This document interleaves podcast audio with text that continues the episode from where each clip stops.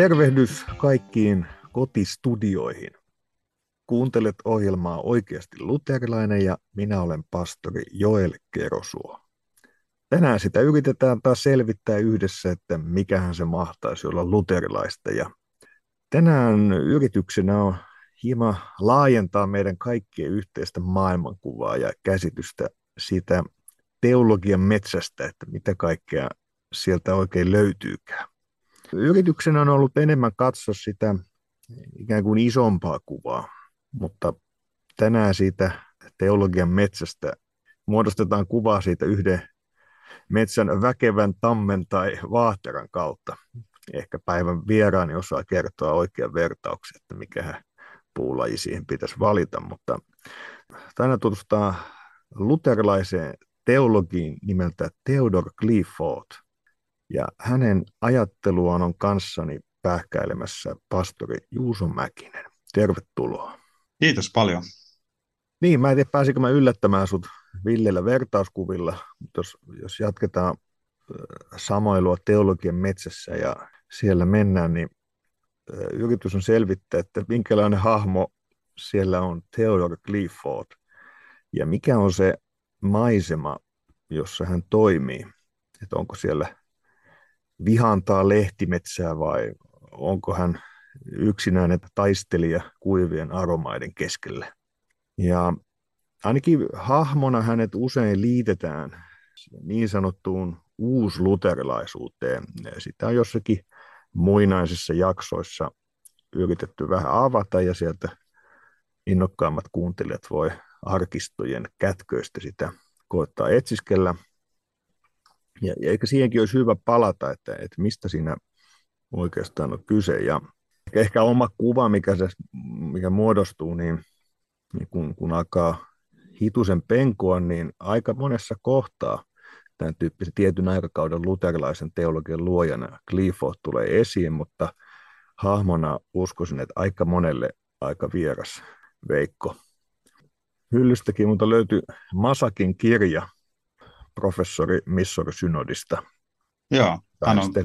Clifford-fani niin kuin minäkin. Clifford-fani, joo, mutta valitettavasti lukematta on vielä kirja, tässä nyt avoin tunnustus, mutta siellä se hyllyssä odottelee ja ihan jo hyllyssä on päässyt vaikuttamaan ilokseni tuo kirja.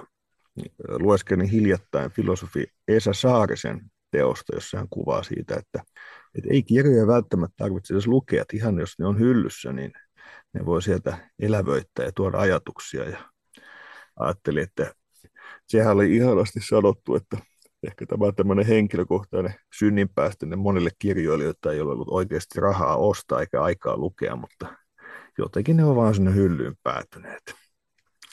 Mutta hienoa, jos voit johdattaa meitä paremmin ymmärtämään Cliffordin kuka hän on ja mikä hänen merkitys. Mistä lähdettäisiin samoilemaan tätä teologian metsää? Joo, no ajattelisin, että ensimmäisenä voisi, voitaisiin vähän katsoa, että ihan hänen elämäänsä ja sen kaarta ja siitä tulee jo sitten jotain teemoja esiin ja voidaan sitten pysähtyä tarkemmin hänen teologiseen tuotantonsa ja ajatteluun. Eli Theodore Clifford on syntynyt vuonna 1810 ja hän on papin poika, saksalainen ja kotoisin Mecklenburgin äh, ruhtinaskunnasta, joka sijaitsee Koillis-Saksassa. Se oli tuohon aikaan tuon Saksan maatalousvaltaisinta ja takaperoisinta aluetta, ja se on niin maastomuodoltaan tämmöistä tasaista peltomaata ja sitten lehtimetsää. Et siinä mielessä se tammi ehkä voi olla ihan hyvä vertauskuva. Ja Clifford tosiaan sitten opiskeli teologiaa Berliinissä ja Rostokissa ja häntä opettivat muun muassa Berliinissä kirkkohistorioitsija Neander ja sitten Schleiermacher, jota on täälläkin käsitelty, oli omalla tavallaan liberaali teologia isä, tämä Schleiermacher, mutta monella tapaa Clifford sitten kyllä lähti omassa teologiassaan varsin toiselle urille kuin, kuin nämä opettajansa, mutta Neanderilta hän ainakin sai näitä impulseja sitten tällaiseen historialliseen tulokulmaan, kun puhutaan teologiasta. Ja sitten merkittäväksi muodostui se, että 1830-luvulla Clifford oli tulevan herttuansa kotiopettaja. Ja sitä kautta hänellä tuli hyvä suhde tulevaan valtion päämieheen. Ja niinpä sitten Cliffordin kirkollinen ura tapahtui kokonaan Mecklenburgissa. Eli hänellä oli 1840 vuonna ordinaatio ja sitten toimi pastorina ja avioliitto, josta syntyi seitsemän lasta ja perusti lähetysjärjestön ja kouluja. Eli hän oli tämmöinen aktiivinen ja aikaansaava kaveri, joka sitten tuli vähitellen tunnetuksi omassa paikalliskirkossaan. No sitten vuonna 1844 Clifford nousi isänsä seuraajaksi Mecklenburgin pääkaupungin superintendenttinä, eli käytännössä eräänlaisena alueellisena rovastina tai piispana vuonna 1844.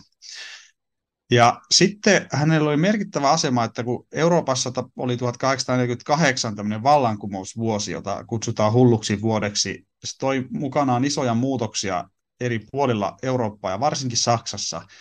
Ja Mecklenburgissa tämä tarkoitti sitä, että myöskin kirkon ja valtion suhde joutui uudelleen tarkasteluun, ja Cliffordilla oli tässä sitten ratkaiseva rooli.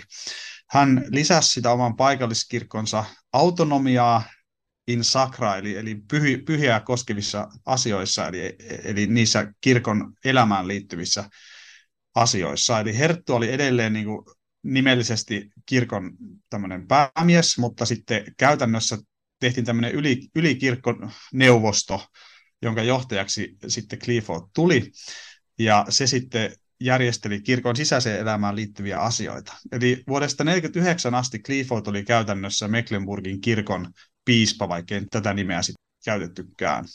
Hän Onko... vei sitten hyvin päämäärätietoisesti kirkkoaan tämmöiseen tunnustuksellisempaan ja liturgiseen suuntaan. Että vaati muun muassa kandidaateilta tiukasti sitoutumista luterilaiseen oppiin. Hmm.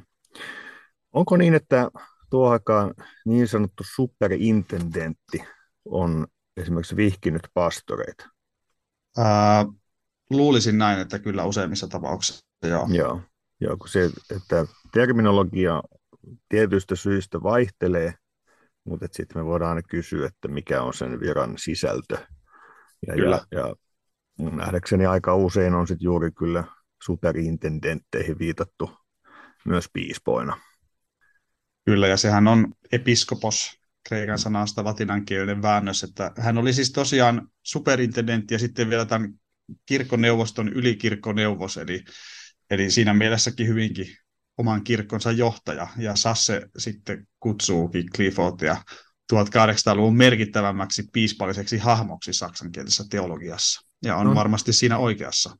No se on aika paljon sanottu, ja, ja, tota, että näin, näin Sasse toteaa, ähm, ylikirkkoneuvos, Joo. magea titteli. ja nyt kun tulee kuva siitä, että Clifford on ollut oman aikanaan merkittävä teologinen hahmo ja samalla kirkon hallintoon liittyvä hahmo. Yleensä tietysti nämä kulkee normaalisti kirkossa yhdessä hyvin vahvasti, voisi näin ajatella. Kyllä. Hän on ilmeisesti varsin monenlaista tehnyt, ja et useinhan se voi olla niin, että, että kun on kuin vähänkin riittävän, tai pitäisikö sanoa joskus liian merkittävä asemassa, niin joutuu ottamaan laajemmin kantaa jos jonkinlaisiin asioihin. Hmm. Että et kirkon asema ikään kuin pakottaa siihen. Mutta sitten teologeilla tuppaa olemaan sellaiset tietyt suosikkiteemat, joihin he palaa yhä uudestaan. Ja, ja tämähän on myös tämmöinen vanha akateeminenkin vitsi, että sitä vääntää väikkärinsä jostain teemasta ja sitten sitä lopun elämäänsä vähän sanottaa artikkeleissa eri tavoin ja eri puheissa. että terkut vaan yliopistolle. Että joillain se on ekoteologia ja mä oon jähmettynyt tähän traditioasiaan, vaikka mulla on tutkimukset vielä keskenkin, ja joillakin se on kasteteologia ja, ja niin edelleen. Nyt, mitä pitäisi nostaa Cliffordista esiin? Jos me, mitä on hänen ikään kuin teologiset suosikiteemansa ja, ja, ja mitä hän on kirjoittanut esimerkiksi? Joo, hyvä kysymys. No jos mä aloitan tuosta kirjallisuudesta, niin hän kirjoitti ensimmäisen kirjansa vuonna 1939, siis 29-vuotiaana, joka oli johdatus dogmi-historiaan. Ja hän sai tästä sitten Rostokin yliopiston filosofian tohtorin arvon, eli aloitti tavallaan aika isolla skaalalla, kun ajatellaan heti tätä tuotantoa. Siinä näkyy jo tämä niin kuin suuntautuminen myös just, että kirkon historia yhdessä sitten sen sen opin kanssa, niin oli hänen tarkastelunsa kohde. Ja sitten oikeastaan merkittävimmät teoksensa hän on nimenomaan liturgiikan ja sitten kirkkoopin alalta kirjoittanut. Eli tärkein teos siellä on tämmöinen kahdeksanosainen liturgische Abhandlungen, eli liturgisia tutkimuksia, joissa hän kolme osaa käsittelee kasuaalitoimituksia, että siellä on esimerkiksi avioliiton teologiaa, hautaamisteologiaa, ordinaatio- ja installaation teologiaa, ripin ja synninpäästön teologiaa ja sitten konfirmaatiota. Mutta sitten massiivisin on tässä semmoinen ne viisi muuta osaa, joissa hän käy läpi liturgian historian vanhasta testamentista aina 1800-luvulle asti. Viidessä niteessä siis yli 2000 sivua. Ja, ja tota, maalaa niin kuin valtavan tarkasti liturgista kehitystä, ja sitten yhtä aikaa hänellä on koko ajan siinä se ymmärrys siitä, että, että pyhä raamattu ja luterilainen tunnustus on niin kuin tämän siinä mielessä yläpuolella oleva normi, että sen avulla sitten myös arvioidaan, missä kehitys menee pieleen. Ja, ja näinhän niin kuin todella tekee niin kuin teologiaa kirkkohistorian ja liturgian kontekstissa, mutta tunnustuksellisesti. Ja se on musta niin kuin se, mihin minä olen niin hänessä rakastunut. Ja tota, esimerkiksi oma avaintenvaltakirjani sai innokkeensa pitkälti tuosta Cliffortin rippitutkimuksesta, jossa on myös tämä sama, käydään niin mm. niin kuin Uudessa testamentissa 1800-luvulle koko skaala läpi. Joo. Ja voi sanoa, että aika tämmöisiä tutunkuuluisia teemoja siellä on, että, että, että on sanottu, että meidänkin nykyisellä tämmöisellä tunnustusluterilaisella puolella, niin se vahva tausta on juuri tässä 1800-luvun uusluterilaisuudessa. Kyllä, joo. Ja, ja kun niitä teemoja pohtii, niin siinä on niin kuin kantavina juuri, että on toisaalta halutaan syvällisesti paneutua kirkkohistoriaan, sen dogmihistoriaan, mistä kaikki tulee, ja, ja mi- miten asiat on jäsennetty. Toisaalta se yläpuolella on aina on, on, on raamattu, mistä asiat täytyy tulla. Ja, ja sitten samalla näiden teemojen äärellä vahvasti haluttu työstää sekä on tunnustusteologiaa ja yksi niin liturgiikkaa, että mikä on se kristillinen elämä Jumalan palveluksessa ja, ja, ja konkreettisesti. Ja siksi sekä, että kun joskus asetetaan vastakkain, että ikään kuin vahva dogmaattisuus ja mm. tunnustuksellisuus, mm. ikään kuin se olisi pois vahvasta heittäytymisestä Jumalan palveluselämään ja liturgiaan, niin, mm, niin, tämä on niin keskeinen juttu uusluterilaisuudessa mun nähdäkseni. Kyllä. On, on juuri se, että, että kirkkoelämä, kirkko-oppi ja, ja, ja se konkretisoituu yhteis Jumalan palveluksessa. Se on juuri näin, ja siis tota, tästä on hyvä jatkaa sillä tavalla vielä, että yksi merkittävä teos sitten myös Cliffortin kahdeksan kirjaa kirkosta, jota tosin siinä on vain kirjat ykkösestä neloseen, osa kaksi ei koskaan ilmestynyt, ja hän sillä liittyi juuri Wilhelm Löen aloittamaan keskusteluun kirkkoopista. Ja Löessä ja Cliffortissa on niin paljon näitä samoja teemoja, vaikka sitten heidän tapa tehdä teologiaa on, on erilainen. Ja, ja tällä tavalla niin kuin Clifford sitten liittyy osaksi sitä laajempaakin uusluterilaista trendiä. Sitten, mutta Clifford sitten myös ottaa aika tiukkaa kantaa esimerkiksi Erlangenin yliopiston teologeihin ja heidän, heidän sitten harhautumiseensa tietyissä kysymyksissä. Että, että just sen takia hän oli niin kuin tämmöinen mielipiteitä jakava hahmo. Että arvostettu, mutta sitten tarpeen vaatiessa osasi myös sanoa kriittisen sanan tiukasti, mutta ystävällisesti, ja sen takia vihamiehiä myös riitti. Hmm. No, onko tästä uusluterilaisuudesta jotain semmoista, miten sitä olisi hyvä vielä kiteyttää, jotenkin täydentää kuvaamaan, jotenkin tämmöisiä keskeisiä teemoja, yritin nostaa, mutta että jos pitäisi napsakasti yrittää sanottaa, että mistä siinä oli kysymys. Joo. Niin miten toteaisit? Kyllä. No siis ehkä, ehkä sillä tavalla, että kyseessä on niin kuin teologian ja kirkon uusi herääminen ja sitominen jälleen tunnustukseen. Ja tämä on nyt yksi, yksi tosi keskeinen teema Cliffortissa. Siis hänenkin aikanaan vielä nuoruudessa rationalismi oli se ratkaiseva teologinen voima, tai sitten tämmöinen neologia, joka, joka yritti sitten joltain osin vähän yhdistellä kristillistä oppia ja rationalismia.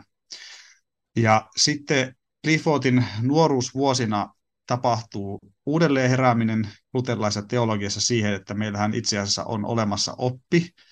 Siinä merkittäviä asioita oli 1817 uskonpuhdistuksen muistovuosi, joka nosti jälleen kirkon tunnustukset sit keskusteluun.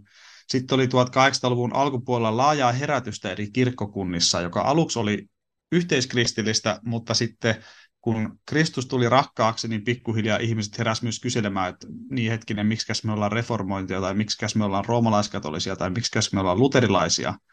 Ja sitten nousi kiinnostus tunnustuksiin. Esimerkiksi muita tämmöisiä samanlaisia hahmoja on just sitten vaikka Friedrich Julius Stahl tai Ernst Wilhelm Hengstenberg, jotka oli myös tämmöisiä ikään kuin saman suuntauksen miehiä.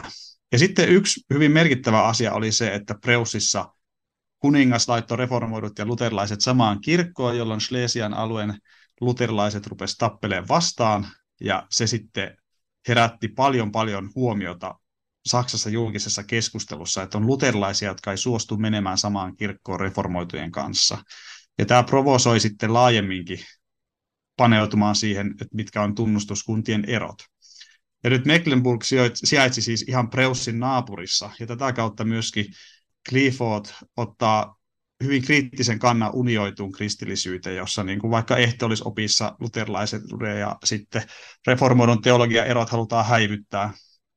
Ja hän toteaa, että ei näin, että meillä, meillä on tässä eri oppia ja täytyy sitten pysyä, pysyä sitten siinä. Eli tällä tavalla niin kuin Clifford elää tätä samaa aikaa, jossa kirkon tunnustukset tulee taas rakkaaksi ja sitä kautta sitten myös tulee tämä kiinnostus sit kirkon historiaa, että miten raamatullinen oppi on eri aikoina ymmärretty, miten sitä on puolustettu, miten siitä on luovuttu ja miten siihen taas löydetään takaisin.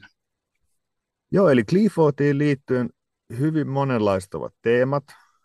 Ja, ja voidaan katsoa niin dogmihistoriaa kuin kirkon Jumalan palvelusta, mutta myös sitten niin kuin kirkon teologista rakentumista, mutta myös hallinnollisia kysymyksiä. Niin, jos mä aloitan tälle taas niin hallintomiehenä, niin lähdetään, tota, mikä se oli, ylikirkkoneuvos Glidfordista, että, että mitä, miten hänen tilanteessaan joutuiko hän tätä rajanvetoa ja teologia pohtimaan, siis millä tavalla suhteessa omaan valtioonsa tai, tai siihen, siihen yhteiskunnalliseen valtaa, että siellä, siellä käytettiin. Mitä kysymyksiä hänellä oli pöydällä?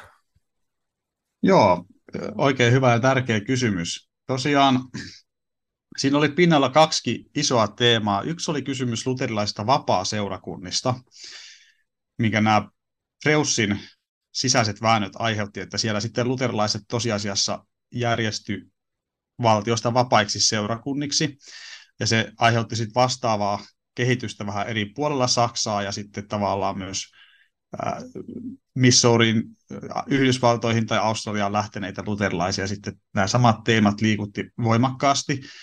Ja nyt Clifford jossain määrin kokee tämän niin kuin vähän hankalaksi, koska hän eli sellaisessa kirkossa, joka oli tunnustuksellisesta pohjaltaan selvästi luterilainen. Ja hän pystyi Mecklenburgissa tosiaan toimimaan sitten tunnustuksellisesti tämmöisessä, voisi sanoa, valtio- tai kansankirkollisessa kontekstissa. Ja tämä sitten näkyy Cliffordin teologiassa ja teoksissa, että hän, niin kuin, hän pelkää sellaista niin kuin kirkon vetäytymistä, ikään kuin, että jätetään jumalattomat kansanjoukot omaan, omaan nojaansa ja sitten, sitten tota, vetäydytään pieneen piiriin. Että, että Cliffordin on niin kuin vaikea elää tällaisen kanssa, koska hänen teologiset hengenheimolaisensa monesti joutu pakon edessä näihin tilanteisiin.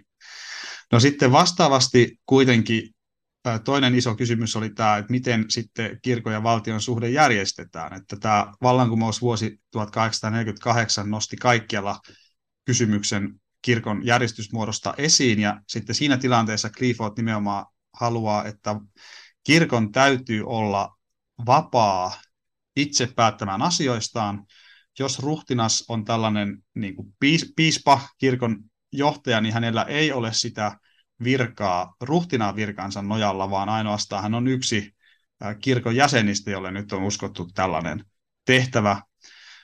Että tota, tämä on niinku se Cliffordin tulokulma. Ja sen takia hän sitten johtaa omaa maakirkkoa niinku selkeästi kirkollisempaan suuntaan, että, että tota, ruhtinaalla ei ole mitään tällaista automaattista valtaa yli kirkon asioiden, vaan kirkossa täytyy hallita Kristus. Ja hän tekee sen sanansa kautta.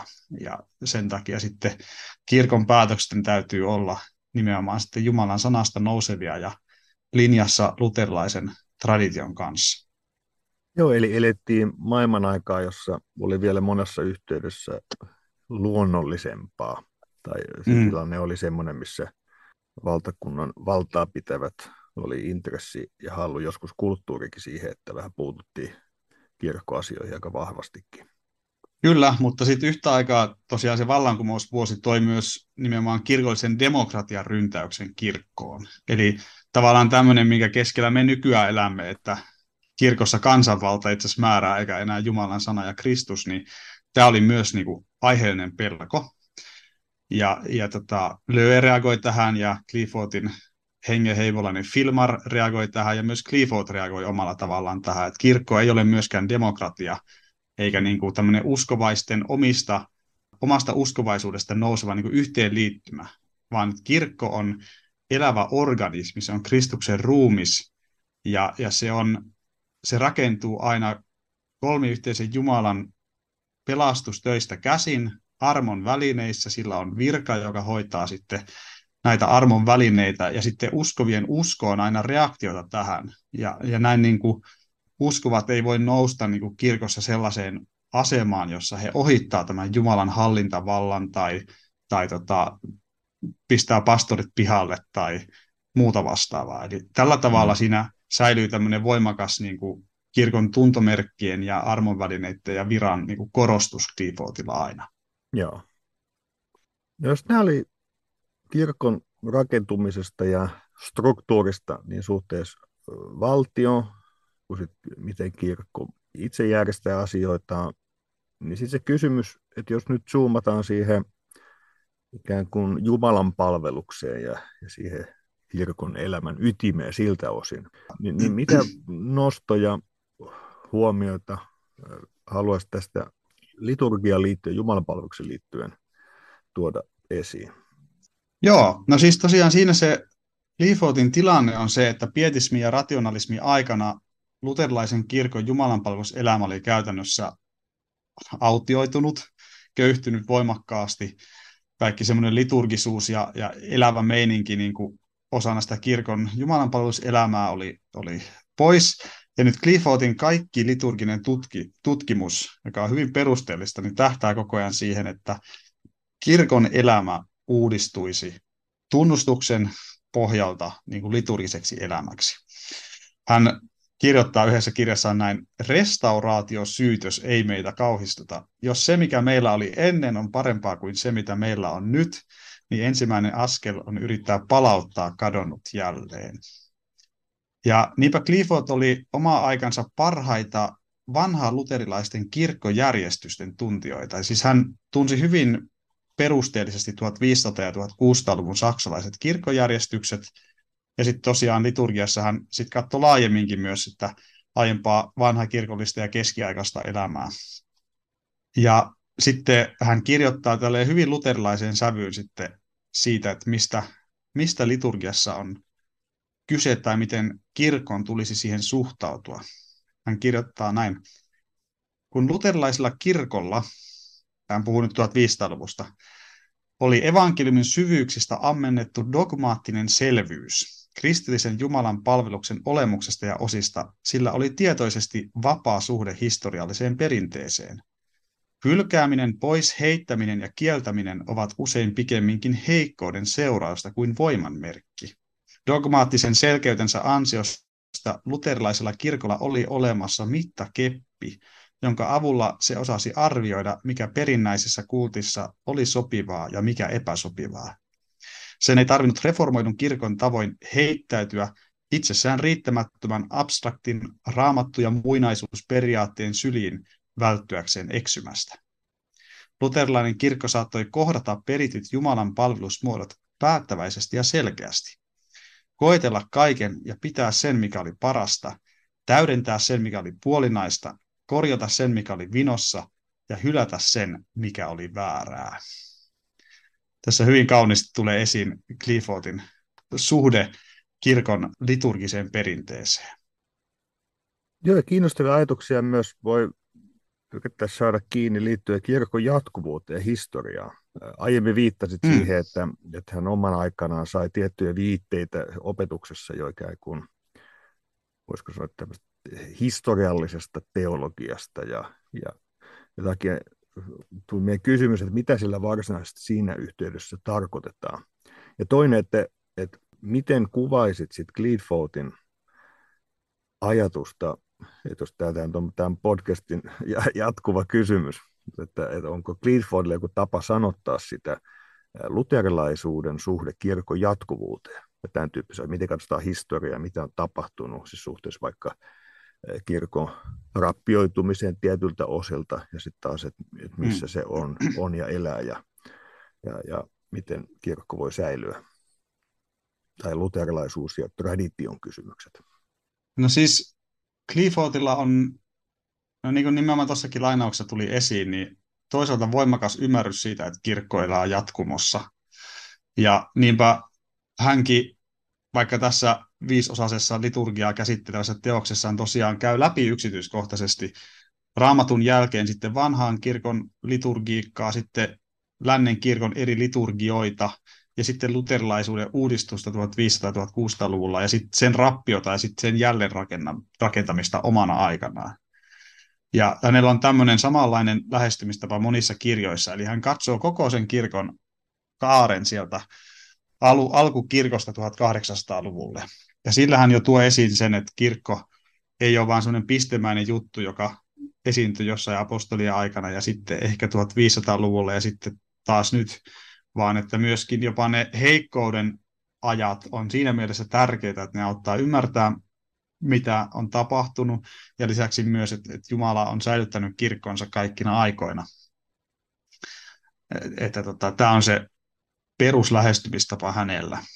Mutta sillä historiallisella tarkoitti juuri sitä, että hänelle, niin kuin, hänelle koskaan liturgia tai uskon oppi ei ole semmoinen niin abstrakti kirkon historiallisesta elämästä erillinen periaate, vaan se, se, hän ikään kuin aina katsoo, että miten se oppi elää siellä kirkon elämässä ja liturgiassa.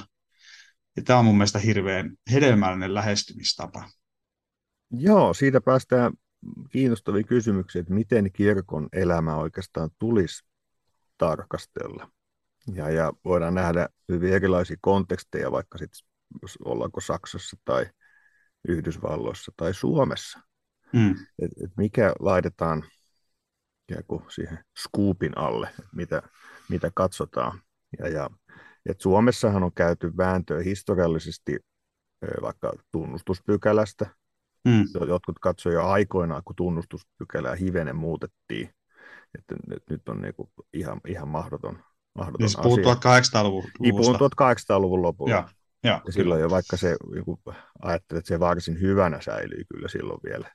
Mm. Ja, ja, ja sitten taas Suomessa suhteessa Suomen evankelisluterilaiseen kirkkoon, niin siellä monilla herätysliikkeillä ja muilla että niin pitkään kuin tunnustuspykälä säilyy siinä on joku, joku mahdollisuus ikään kuin paljon laittu huomiota siihen, että mikä, mitä se kirkko varsinaisesti sanoo, joka tietysti on tärkeää, kun sitten taas toisenlaista lähestymistavasta katsotaan, että, että se on niin kuin lopulta ihan sama, että mitä siinä tunnustuspykälässä sanotaan tai ei sanota, että jos sillä ei ole mitään käytännön vaikutusta siihen varsinaiseen kirkon elämään, sen, sen niin teologisiin ratkaisuihin ja liturgiaan, että miten, mm. miten, miten toimitaan, ja, ja silloin niin kuin jo Piper-dogmatiikassaan puhuu siitä, että, että, että kirkko ei niin kuin viime kädessä katsota tietenkään siitä sen opillisista lausunnoista tai, tai, tai mitä sen tunnustus sanoo, vaan sit, että miten se, miten se tosiasiallisesti toteutuu. Ja, ja, ja tässä on tietysti niin, lähetysiippakunta meidän kirkkomme on pitänyt esille, että kirkkoelämän paluuta tuntomerkkeihin ja sitä arvioidaan mm. jatkuvasti kirkon tuntomerkkien kautta, missä palataan siihen oikeastaan konkreettiseen Jumalan palvelus liturgia-elämään hyvin vahvasti. Että miten, miten sanaa julistetaan, miten kasteen ehtoollinen toteutetaan, miten virka elää kirkossa ja, ja niin edelleen. Mm. Voisin sanoa tuosta, että Clifford ehkä elää tässä niin kuin, äh, tavallaan näiden kahden välimaastossa siinä mielessä, että hänellä oli se tilanne, että hän, hän pääsi nousemaan omassa alueellisessa kirkossaan sellaiseen asemaan, että hän pystyi ikään kuin ruveta kääntämään sitä kirkon suuntaa siitä, että oli nimellinen tunnustus, jota käytännössä ei noudatettu yhtään, niin hän pääsi vaikuttamaan siihen, että itse asiassa aletaan taas noudattaa. Ja, ja näin hänellä niin kuin, tavallaan sitten nämä asiat on niin kuin, tavallaan yhtä aikaa totta, että hän pystyy vetoamaan siihen, että, itse, että meidän kirkkojärjestys itse sanoo näin, että nyt täytyy niin kuin, elvyttää taas liturginen elämä ja, ja toimittaa sakramentit oikein. Eli, eli tä, tässä hän niin kuin, sitten hakee sitä omaa suuntaansa sitten juuri, että, että kirkolla on tunnustus, johon on pitäydyttävä, ja hän voi vaikuttaa jopa sit siihen, että siihen pitäydytään. Mä en tiedä, onko tämä reilua ketään kohtaa yrittää niin kuin 1800-luvun tilannetta tuoda meidän, meidän tilanteeseen, mutta joskus esitetään juuri se samantyyppinen asetelma kuin, kuin vaikka viittasit, mitä Clifford ajattelee, että mm. nyt ei pitäisi ikään kuin mihinkään muualle mennä, vaan vaikuttaa sisältä käsin. Mm. Ja ikään kuin yrittää Suomen evankelis-luterilaista kirkkoa nyt meidän luterilaiskontekstissa muuttaa. Mutta ehkä, ehkä hyvä havaita se ero lienee juuri siinä, että, että siis jos meillä olisi joka alueella ylikirkkoneuvoksia, joilla olisi niin riittävät kirkolliset muskelit, että ruvetaan ajaa, ajaa luterilaisen teologian puolesta uudistuksia, niin mahdollisuuksia olisikin, mutta, mutta nyt se tietysti analyysi lienee, että, että, että nykyään sitten Eevot kirkko ottanut semmoisen linjan teologiassa, että oikeastaan että systeemi ei enää tuota tämän tyyppisiä teologiaa, koska he ei pääse enää edes virkoihin. Se on juuri näin, ja siinä mielessä meidän tilanne on lähempänä niiden Preussin luterilaisten tilannetta siinä ihan vaan Mecklenburgin rajan toisella puolella, että virallinen kirkollisuus on siinä jamassa, että luterilaisilla ei ole muuta vaihtoehtoa kuin perustaa omia seurakuntia, ja sitten niitä on oma hallinto, ja näin, koska muuten ei voi olla kirkon tuntomerkkien mukaista oppia. Ja mä ajattelin, että tämä myöskin, ja elämää. Ja mä ajattelin, että tämä on myös se syy, miksi Clifford sitten ikään kuin kokee tämän vähän hankalaksi, koska hän näkee, että hänen hengenheimolaisensa joutuu muualla sitten tämmöisen kansankirkollisen elämän ulkopuolelle. Ja, ja tota, sitten se, se voi usein herättää sitten kitkaa, niin kuin ehkä itsekin tiedämme. Mm. Mutta voitaisiin vielä mennä tuohon Cliffordin liturgiikan yhteen semmoiseen tärkeään ajatukseen, joka liittyy liturgian sakramentaalisen ja sit sakrifisiaalisen puolen erottamiseen. Nämähän tulee siis Augsburgin tunnustuksen puolustuksesta, nämä termit, sakramentaalinen ja sakrifisiaalinen. Sakramentaalinen tarkoittaa siinä siis, viittaa sakramenttiin, siis kaikkea sitä, mitä liturgiassa Jumala tekee, niin että hän lahjoittaa jotain meille ihmisille, eli suunta on ylhäältä alas. Niin kuin hän nyt tekee sanassaan ja kasteessa ja ehtoollisessa. Ja sitten sakrifisiaalinen viittaa taas sanaa, joka tarkoittaa uhria. Ja Augsburgin tunnustuksen puolustus toteaa, että meidän on tärkeää tehdä ero kahdenlaisen uhrin välillä. Että ensiksi on veriuhrit eli sovitusuhrit. ja itse asiassa maailmassa – on ollut vain yksi todellinen sovitusuhri, joka on Jeesuksen Kristuksen ristintyö. Ja sitten on lisäksi olemassa kiitosuhri, joka on aina vaan niin kuin sovitetun ihmisen vastaus sen sovitusuhrin tuomaan armoon, eli, eli se ihmisen uskon vastaus. Ja se ei ole koskaan ansiollinen, koska se ei sovita ihmistä, vaan vain ainoastaan sovitettu voi sitten vastata Jumalalle tuomalla kiitosuhrinsa. Ja nyt Clifford todella mestarillisella tavalla niin kuin tämän erottelun, tunnustuksellisen erottelun tuo, kun hän tarkastelee tosiaan liturgiaa vanhassa testamentista uuteen testamenttiin asti. Hänen analyysinsä vaikka vanhan testamentin uhrikultista on paras, mitä minä olen koskaan lukenut keneltäkään. Ja hän hyvin johdonmukaisesti käy läpi sen, että täältä löytyy aina nämä veriuhrit eli sovitusuhrit, ja niitä ei saa pitää ihmisen tekoina, vaan ne oli jo vanhassa testamentissa itse asiassa Jumalan tekoja. Herra sanoo, vaikka Levitikus 17 siellä, että hän on antanut veren alttarille. Sovitusuhri on Jumalan teko. Ja sitten siellä löytyy aina nämä kiitosuhrit, vaikka ruokauhrit, juomauhrit, kymmenykset ja vastaavat. Eli siis Clifford näkee, että siellä vanhassa testamentissa on tämmöinen jumalanpalvelusrakenne, että siellä on tämä ensin sovitusuhri, eli veriuhri, sitten on kiitosuhri ja sitten on tämä uhriateria. Ja sovitusuhri viittaa Jeesuksen työhön eteenpäin. Ja sitten hän näkee, että Uudessa testamentissa me löydetään tavallaan sama iso rakenne. Eli hän ehdottaa tämän messun kahtiajaon sana ja ehtoollinen oikeastaan rinnalle tai sijaan tämmöistä kolmiosasta jakoa. Et Uudessa testamentissa sovitusuhrin sijaan siellä on ristin sana, eli sanansa kautta Jumala jakaa Kristuksen ristintyön armoa syntisille. Ja sitten on kiitosuhri, eli sitten messussa meillä on sen jälkeen yhteinen esirukous ja sitten kolehti, jolla me kuvataan sitä, että me annetaan koko elämämme Jumalan palvelukseen. Se on niin kuin sovitettujen syntisten kiitollinen vastaus.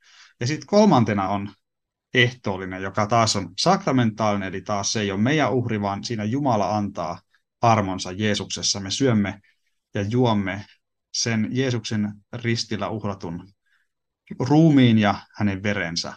Ja näin hänen uhrinsa annetaan meille, luetaan meidän hyväksemme.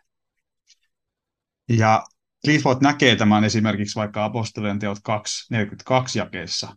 Ja he pysyivät apostolien opetuksessa ja keskinäisessä yhteydessä ja leivän murtamisessa ja rukouksissa.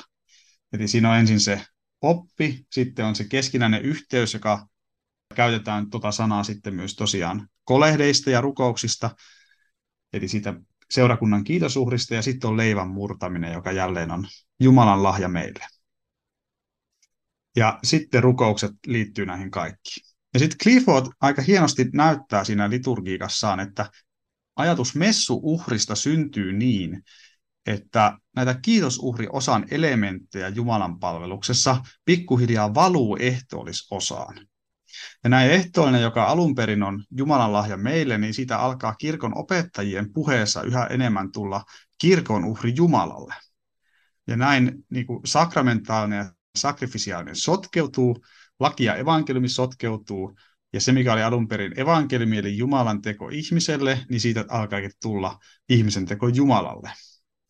Ja näin sitten niin kuin, tämä menee pieleen sitten kirkon historiassa ja syntyy tämä messuuhri-ajatus. Mm. Niin, laki ja evankeliumi menee sekaisin. Kyllä, siitä siinä on niin kyse pohjimmiltaan, joo.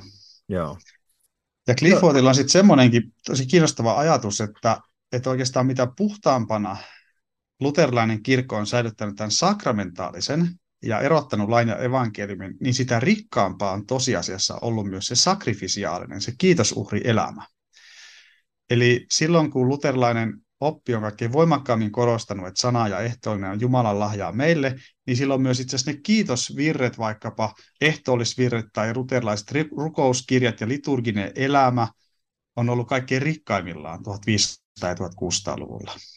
Ja sitten taas, kun nämä menee sekaisin, nämä Jumalan teko ja ihmisen teko, niin sitten me päädytään helposti joko siihen vaan, että vaan se pappi siellä puuhailee yksikseen, seurakunta ei tee mitään, tai sitten koko Jumalan palveluksessa tulee vaan seurakunnan uhrailua ja Jumalan teko sitten hukkuu ja sitä kautta itse asiassa myös se seurakunnan se kiitosuhri niin ei ole oikeasti semmoinen vapaasta sydämestä nouseva iloinen asia, vaan siitä tulee sitten ihmisten teko, niin kuin reformoidussa teologiassa sitten käy. Mm.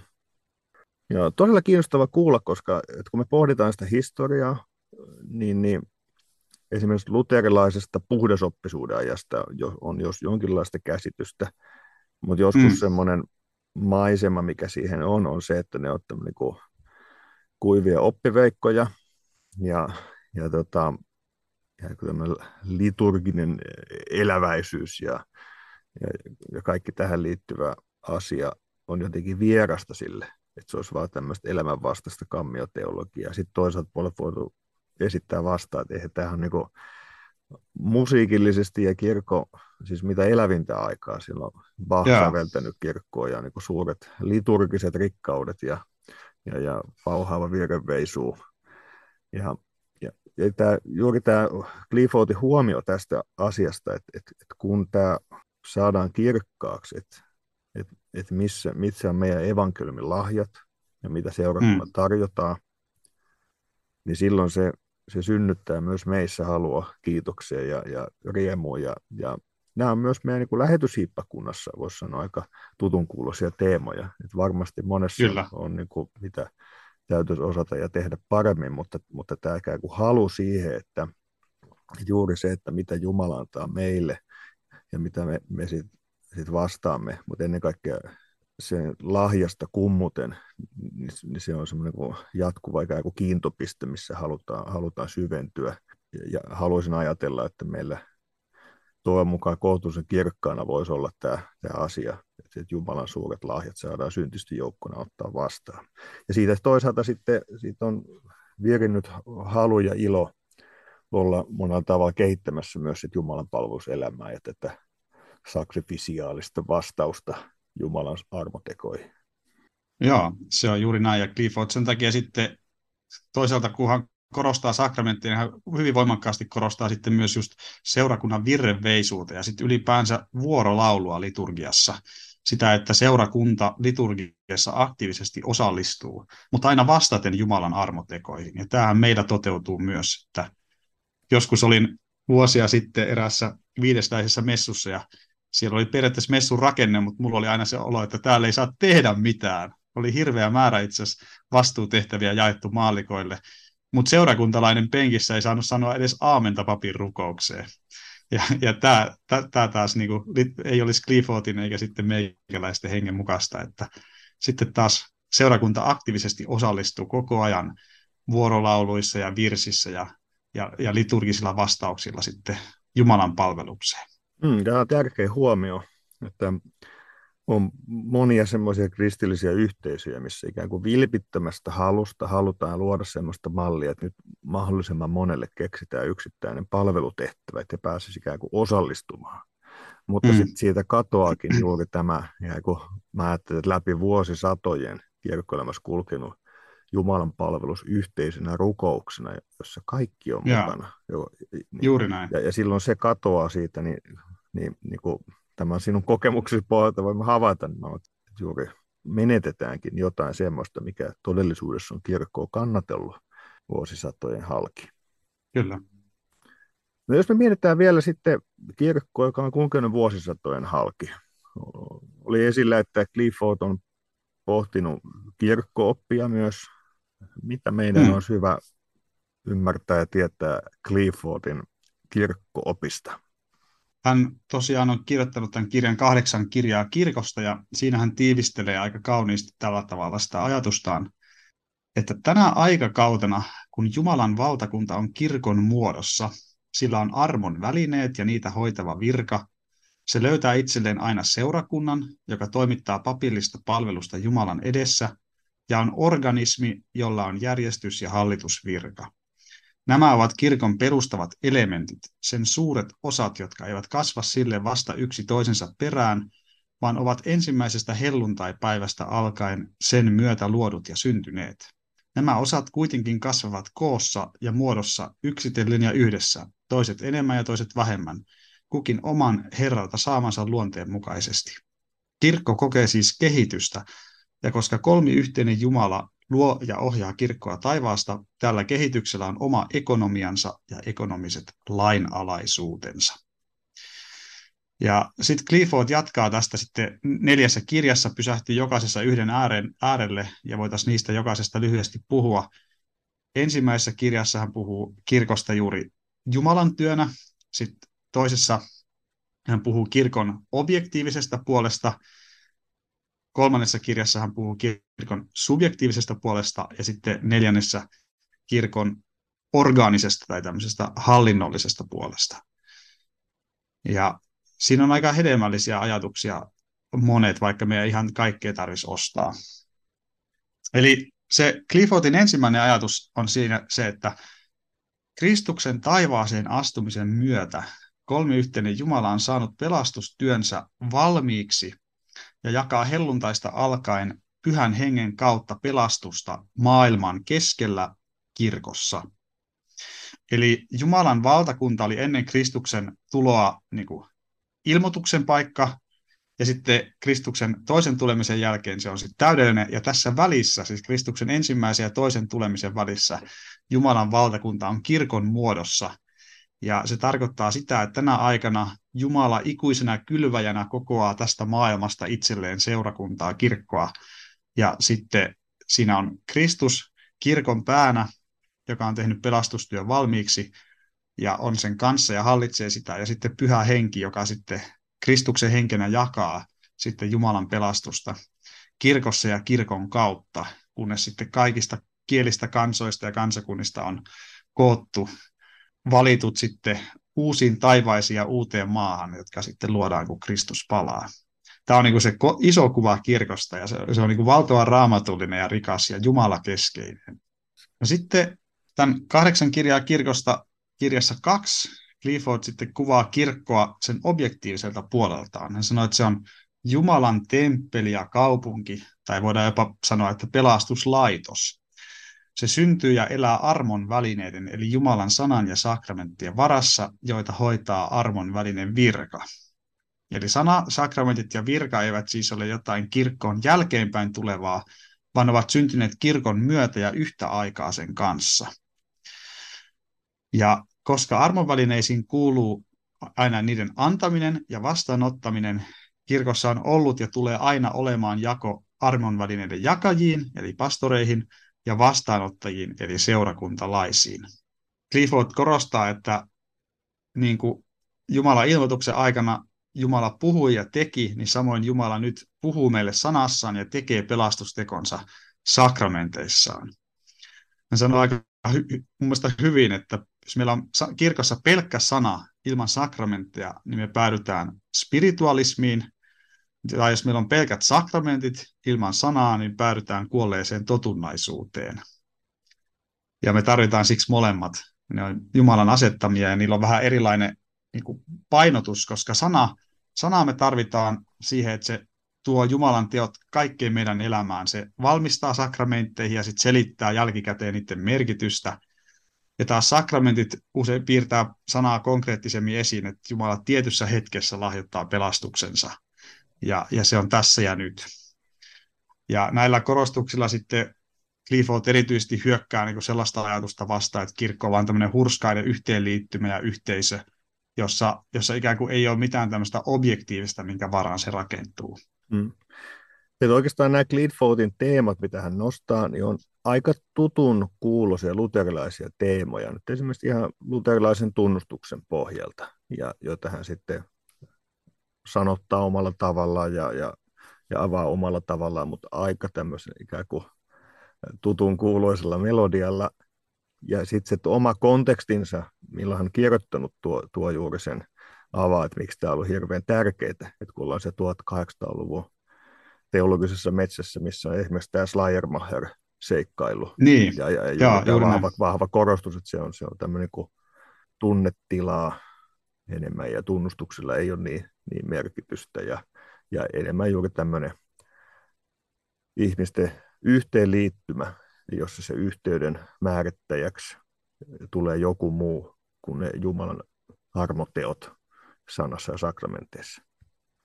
Joo, juuri näin. No sitten tässä kolmannessa kirjassa Clifford sitten puhuu kirkon subjektiivisesta puolesta, että se on uskovien yhteys, se on Jumalan temppelin pyhä papisto ja Jumalan kaupungin kansalaiset. Eli kun armonvälinen viran kautta Jumala armonvälineissään kutsuu ihmisiä, niin sitten syntyy maailmasta kutsuttujen joukko. Eli ne, jotka ottaa armonvälineet vähintäänkin ulkoisesti vastaan, eroaa niin kuin ulkoisesti maailmasta. Mutta sitten tämän kutsuttujen joukon sisällä todellinen niin kuin Jumalan, Jumalan jäsen ja lapsi on se, joka sitten myös sisäisesti ottaa nämä armonvälineet vastaan. Ja näin sitten tämän kutsuttujen joukon sisällä on ihmissilmiltä piilossa tosi uskovien joukko, jotka syntyy Jumalasta armonvälineiden kautta ja elää, elää hänestä. Ja näin siis uskovien elämä on aina vastausta armonvälineisiin. Ja sitten Clifford sanoi, että, että uskovien virka sitten taas on diakonia, eli kiitosuhri. Eli he kuninkaallisena papistona pyhittää oman elinpiirinsä ja koko maailman Jumalan sanalla ja rukouksella sekä hyvän tekemisellä. Ja näin Clifford niin kuin, aika voimakkaastikin vetää linjaa niin kuin armovälineiden antavaan ja sitten sit seurakunnan siihen vastaavaan, niihin vastaavaan ää, niin kuin tehtävään tai virkaan. mutta tällä tavalla hän haluaa niin kuin voimakkaasti piirtää esiin, että, että seurakunta on suhteessa Jumalaan, niin kuin hän sanoo, feminiininen, vastaanottava, morsian, ja sitten Jumala on se sulhanen aviomies, se, joka aktiivisesti siinä sitten antaa sen elämän. Ja, ja tämä on niin kuin tosi tärkeää meille kyllä myös käytännön seurakunta, seurakuntaelämän kannalta, että tämä on meille niin kuin kirkkaana tämä, että elämä tulee Jumalasta ja sitten seurakunta sitten elää näistä lahjoista ja sitten antaa tämän kiitosuhrinsa sitten vastauksena Jumalan tekoihin. Joo, se on juuri näin. Me elämme Jumalan lahjoista, mutta samalla sitten opettelemme elämään yhdessä näiden lahjojen äärellä ja, ja rakentamaan sitä seurakuntayhteisöä. Joo. No sitten neljännessä kirjassa Clifford puhuu kirkosta elävänä organismina, jolla siksi sitten täytyy olla myös järjestys- ja hallitusvirka. Toisin sanoen jokin elin, joka organisoi sen elämää ja toimintaa kirkkojärjestyksen välityksellä. Puhutaanko siinä niin. paljon hiippakunta dekaanista?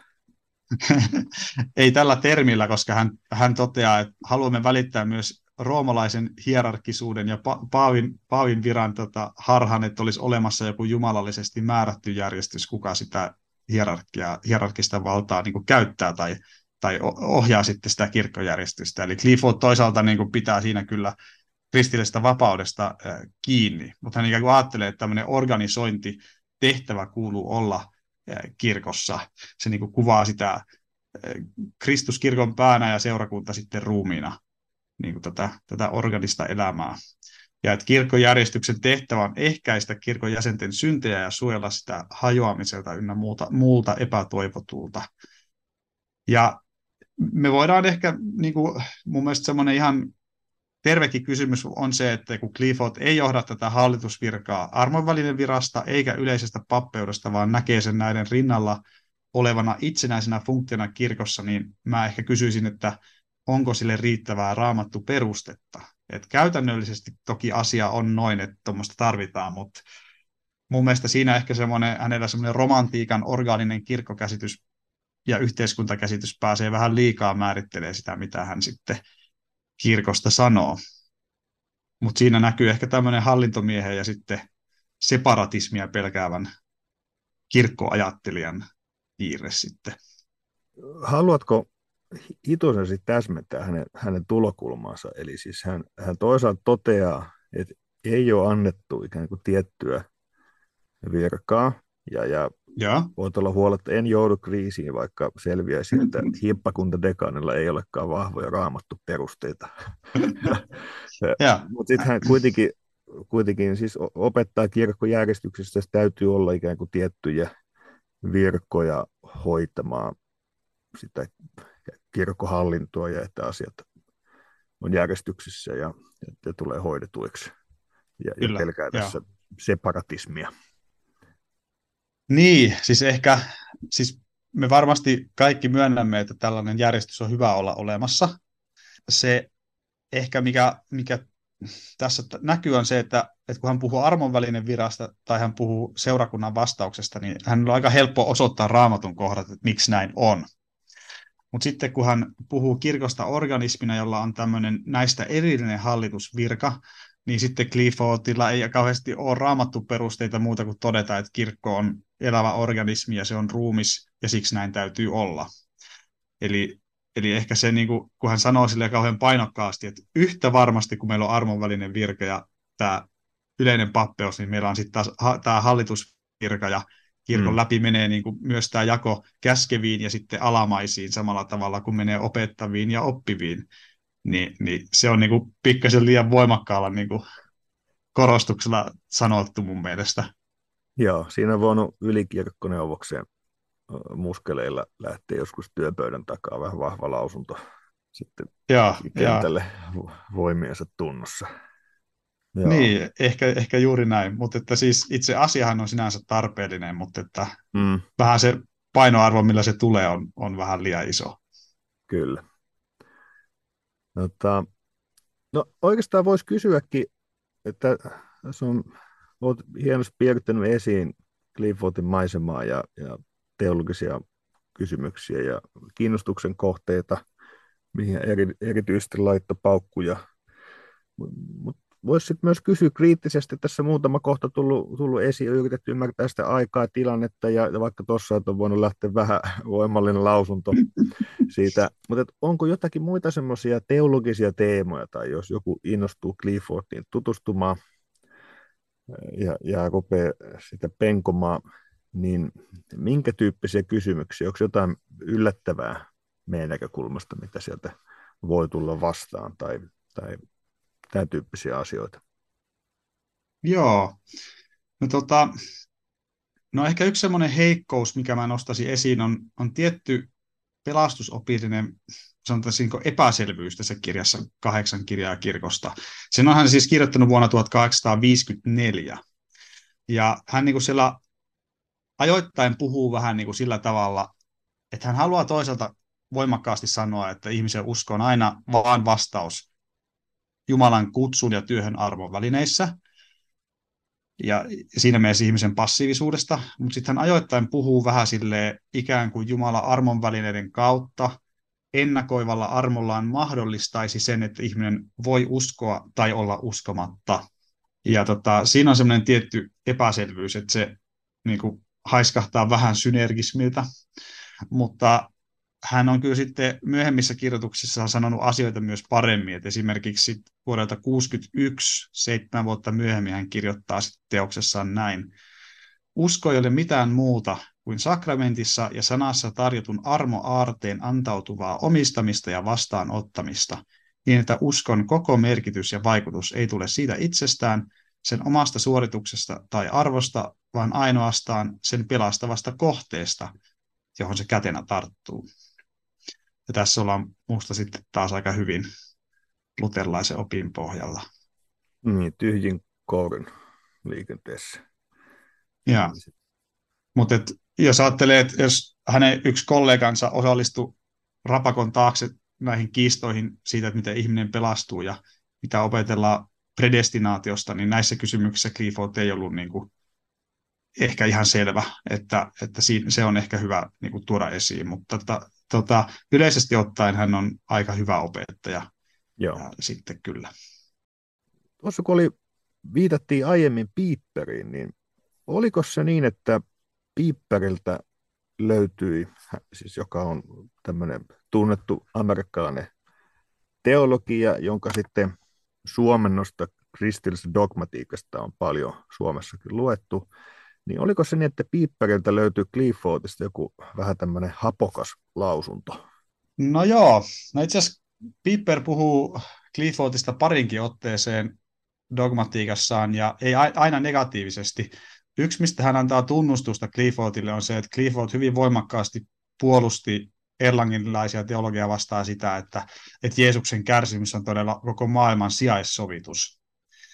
Ja siitä Piper niin lainaa pitkät pätkät sitten, missä Clifford ampuu von Hoffmannia aika kovilla. tätä, ihan syystä. Mutta ehkä se, mikä nyt liittyy Cliffordtiin lähimmin, niin on sitten tämä kysymys siitä, että onko hän romanisti, siis onko hänellä vähän roomalaistava tulkinta kirkosta. Ja tota, mun mielestä siinä Piper ei ihan osu maaliin. Se on niin erilainen se konteksti, missä Yhdysvalloista keskusteltiin ja miten keskusteltiin sitten Saksassa, että tota, mun nähdäkseni se, mitä Clifford vaikka sanoo siitä, että kirkossa tämä Jumalan objektiivinen työ on aina ensisijasta ja sitten ihmisen subjektiivinen vastaus on toissijasta, niin on kyllä ihan, ihan vakaasti luterilaisella pohjalla, että ainakin jos sitä lukee myötämielisesti, mutta että Yhdysvalloissa vähän, missä oli oli omat historialliset kysymyksen asettelut siellä alkuvaiheessa vaikuttaa siihen, että ollaan aika herkkiä kaikille sellaiselle, mikä kuulostaa vähänkin siltä, että nyt jotenkin uskovien yleistä pappeutta ei jotenkin riittävästi arvosteta tai viralle annetaan pikkasen liikaa niin kuin palstatilaa. Joo, mä oon joskus aikaisemminkin viitannut, että Piipperillä vähän Rooman peikko vilkkuu siellä sun täällä. Ja, ja ilmeisesti Clifford sai siitä sitten myös, myös osansa. Joo, Clifford päinvastoin kyllä omissa kirjoissaan vetää hyvin tiukkaa linjaa niin kuin roomalaiskatolisuuden suhteen, varsinkin mitä tulee just tähän messuuhriin ja tämmöisiin pelastusopi epäselvyyksiin, niin, hmm. niin siellä kyllä tulee selkeät linjaukset. Joo. Ehkä semmoinen teema, mikä ei vielä ole, ole noussut esiin, on se, että Cliffordilla oli aika voimakas kiinnostus myös eksegetiikkaa. Hän kirjoitti kommentaareja nimenomaan vanhan testamentin profeettakirjoihin, Hesekieliin, Sakariaan, Danieliin ja sitten myös ilmestyskirjaan Uudessa testamentissa. Ja sitten hän kirjoitti myös eskatologian, eli kirjan siitä, mitä kirkko opettaa lopun ajoista. Siinäkin on muutama semmoinen asia, mitä voi kysyä, että oli, menikö ihan maaliin, mutta kaiken kaikkiaan esimerkiksi tämä eskatologia on aika hyvä kirja, että hänellä oli myös tällaista eskatologista kiinnostusta. Että jos ihmiset miettii, miksi minä olen kirjoittanut avainten vallasta ja eskatologiasta, niin kaikki on Cliffordin syytä. No niin, näin ne paljastuu, että missä meidän kunkin lähteet ja tausta ja teologinen maisema. No, kiinnostava matka mutta kulkea Cliffordin elämäntilanteiden äärellä ja teologisten kysymysten äärellä. Meidän kuvamme teologisesta metsästä on taas laajentunut kummasti ja tästä on hyvä jatkaa eteenpäin teologisten kysymysten selvittelyä. Lämmin kiitos Juuso, että pääsit jälleen ohjelmaan vieraaksi. Kiitos, mukava oli olla ja Clifford on aina antosa ja tästä ei voi muuta sanoa kuin, että eläkää iloisesti kirkossa, joka on nyt se muoto, mikä Jumalan valtakunnalla on tänä aikana ja Jumalan pyhänä papistona ja kansalaisena tässä pyhässä kaupungissa ja temppelissä, niin siinä myös Kristus on kanssamme ja hän sitten saattaa työnsä päätökseen tulemuksensa päivää asti. Näiden sanojen myötä terveiset sinne kotistudioihin ja jatketaan teologisten kysymysten äärellä ja kirkon elämän selvittämistä jälleen seuraavassa jaksossa. Siihen saakka, moi moi!